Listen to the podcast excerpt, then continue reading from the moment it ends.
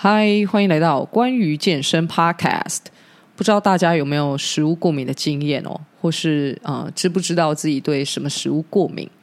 我们身边可能有家人朋友是对海鲜过敏，对花生过敏，甚至这几年呢，我也蛮常听到有人对麸质过敏。哦，麸质就是一种在这个大麦啊、小麦一些谷物里面的这个物质。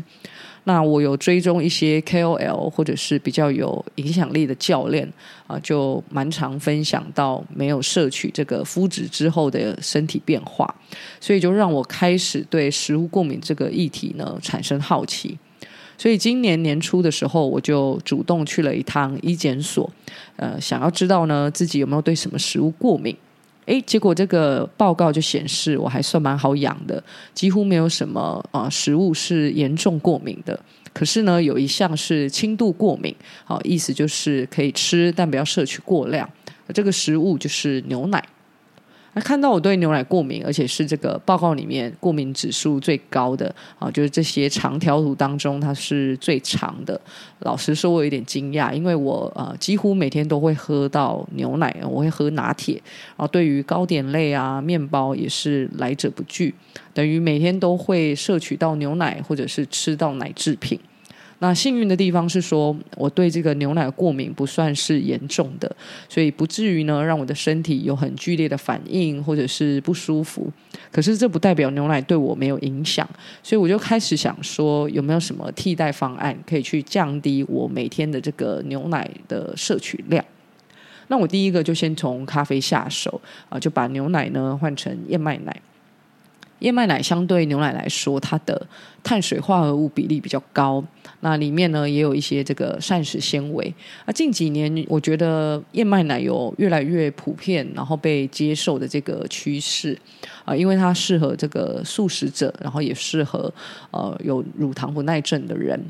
啊，好几年前呢，这个连锁咖啡店其实就已经推出可以替换这个燕麦奶的服务。我记得今年是连便利商店都买得到燕麦奶拿铁了。所以呃，如果呃你本身呢是呃有在喝拿铁的人，其实我觉得可以尝试看看。而只是说它的价格相对比较高啦。那对于我这种每天都要喝咖啡的人来说，我就后来都变成啊、呃、自己买燕麦奶回来加。那可能是这个厂商跟我有心电感应吧，我不知道，就知道我很懒嘛，都只固定买同一间的这个燕麦奶回来加，所以啊、这个厂商就联络到我，然后也很大方的寄了两款的燕麦奶给我试喝，我就有这个机会呢，可以去尝试其他品牌。那我本来就是打算喝完直接跟大家分享啦，可是我突然想到，哎，可以来做一个试喝的啊 podcast。我也一直很想尝试这种呃录音还有开箱的方式，所以现在在我面前呢，就一共有啊四家的燕麦奶，然后我已经把它加加在这个浓缩的咖啡里面。啊，等一下我会用自己呢做个分享。那先来介绍我分别买了哪些牌子的燕麦奶，还有他们喝起来的差异。啊，对了，这边呢，我要补充一下，就是。我今天买的这个燕麦奶都是咖啡师燕麦奶啊，顾名思义是一种呃专门为咖啡师设计啊，容易起泡的燕麦奶。那它可以帮助这个咖啡师在呃制作这些拿铁啊，或者是其他的饮料，可以比较有啊细密，然后呃绵密的这样的一个口感。啊，跟一般的这个燕麦奶还是有差别的。那有一些这个燕麦奶的品牌可能会为了这个浓郁啊、好发泡啊、喝起来香甜之类的。会添加一些啊增稠剂啊稳定剂人工添加物。那这个提供给我燕麦奶这个厂商 Awesome，他们呢则是没有去啊添加这些人工的东西。那我啊接下来呢来介绍一下，一共有四杯。那第一杯呢啊这个牌子的燕麦奶是 MOMA，第二个是 So Good，然后再来是这一次厂商提供的 Awesome，还有最后纽西兰的 Altis。我不知道大家喝拿铁喝到最后，或者是有时候你把它放凉了才喝，会不会感觉嘴巴有一种很腻的味道？或者是喝到最后都超级想要喝水？那我在自知道自己对燕呃牛奶过敏之前呢，我也曾经买这个咖啡的时候就换燕麦奶。我还记得我第一次喝的时候印象很好，诶，可能是呃就是。过去被电视广告影响，就会觉得说燕麦奶就是一种很健康、很无趣的东西，应该味道不是很吸引人。诶，没想到我喝了之后才知道，这个燕麦奶的味道没有想象中的无聊，而且加在浓缩里面一起喝，就可以少掉那种很多原本牛奶会喝到最后的那种粘稠感。所以下次如果你喝拿铁快要见底的时候，我觉得你可以停下来，感觉一下你喉咙附近是不是黏黏的。如果有的话，我推荐你换一次燕麦奶，应该就可以感觉出这个牛奶跟燕麦奶的差别。好，那我先来喝一下第一杯 MOMA 的这个燕麦奶咖啡，它的包装是写说无糖，那我来喝一下，喝起来真的几乎没有甜味，然后口感算很清爽嘛，就是不会太水，可是也不会浓郁到你觉得很油腻。然后燕麦味刚刚好，就不会特别的厚，难怪就是我在买的时候，有不少的这个咖啡师是有推荐这一款燕麦奶来做这个燕麦奶拿铁。好，那第二杯是 So Good，我之前都买他们家的啦，因为呃这一款的这个燕麦的味道就相对比较重，那它加进去这个浓缩咖啡里面其实很顺口。而有时候我会偷懒，就是不煮咖啡的话，我就会和水果麦片一起搭配。来喝一下，用水果去提升那个甜味的话，这个 So Good 呢，就是很适合当做这个，就是那种燕麦碗，当成早餐这样子，很像那个早午餐店会卖的，其实也可以自己做，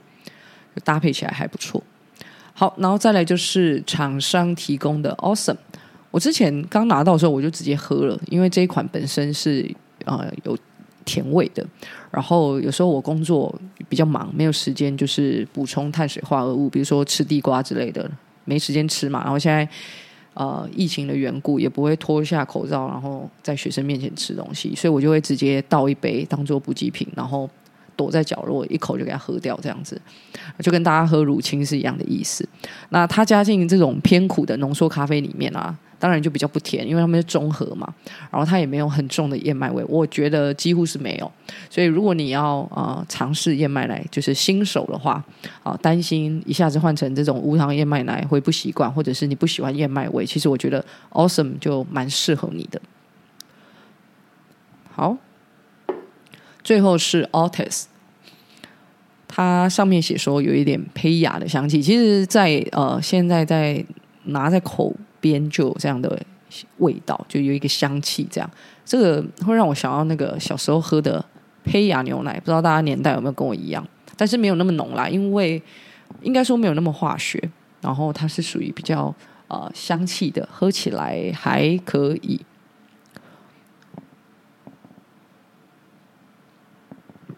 我觉得这很适合加在红茶里面，就可以变成胚芽奶茶，我听起来感觉蛮不错的。那这次厂商他除了提供就是这种可以加在咖啡里面的燕麦奶啊，又邀请我试喝这个 Awesome 的原味燕麦奶。如果你是素食者，或者是你跟我一样对牛奶过敏，甚至是有乳糖不耐症的话，都可以用这个燕麦奶来取代牛奶。我自己感觉原味的喝起来，嗯，比较清爽。毕竟它不是专门用来加在咖啡里的，所以它的口感自然就不会太厚。然后如果搭配那种无糖一整包那种干的燕麦，不知道大家知不知道我在说什么？还有那个水果，就是水果天然的这个甜味，去弄成一个啊、早餐，其实味道呢，我觉得是刚刚好的。我自己是很常分享给我妈。他是那种下午就会血糖低，然后头晕的人，可是他的胃口又不是很好，就是如果要吃东西，对他来说，其实他觉得没有那么大兴致，所以这时候我就会请他用喝的来补充这个糖分，这样子。那讲到这个呢，我想要补充一下，就是。燕麦奶跟牛奶成分不太一样，就像我前面提到的，呃，燕麦奶的这个碳水化合物比较高，然后有纤维；那牛奶呢，则是含有钙质。那很多人就喜欢看这个网络文章去比较，然后就说，诶，哪个比较健康啊？哪个热量比较少？我觉得这意义不大，因为如果你理解到说他们提供的这个营养价值不同，不是在啊、同一条起跑线上，自然就可以理解说这个牛奶啊、燕麦奶，甚至是豆浆，他们都没有什么比较好的问题啊、如果你不吃素，也没有过敏物体，我觉得都可以就是均衡的来饮用。那我来喝一下这个原味的，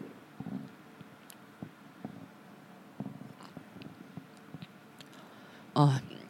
真的是就像刚才讲的，就是很清爽的味道。我之前有喝过一些便利商店，他们那个就水会加的比较多，所以啊，真的是口感上面也不太一样。那当然，便利商店是比较容易买得到啦。像这种的燕麦奶，可能啊，你就需要专门的这个通路这样子。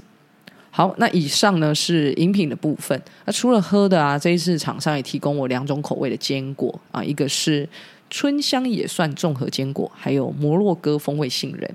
那市面上这种有调味的坚果啊，可能就是加辣加盐巴。我第一次吃到有蒜头香的，诶，非常刷脆。然后它的蒜香不会是那种像吃完可乐果一样，嘴巴会有很臭很重的味道，或者是你感觉嘴唇很干，超级需要喝水。他们的吃起来真的就是啊、呃，有一个提味，然后很香啊，不至于到口干舌燥的一个地步。就是它味道不会很重，可是该有的这个提味可以帮助这个坚果本身的风味是啊、呃、更加的丰富。这样子，那另外还有这个摩洛哥风味杏仁，这款杏仁啊，吃起来有点麻麻辣辣的。因为我平常不吃辣，所以我刚打开来吃的时候，我有点吓到，然后在嘴巴咬一阵子，就发现哎，还会想要吃第二口哎。所以如果你是喜欢那种微辣口感的人，我觉得可以尝试一下。呃，我之前吃杏仁也都是吃没有调味的，所以第一次尝试到这种的，我觉得蛮新鲜的，很适合喜欢呃尝试啊、新口味的人。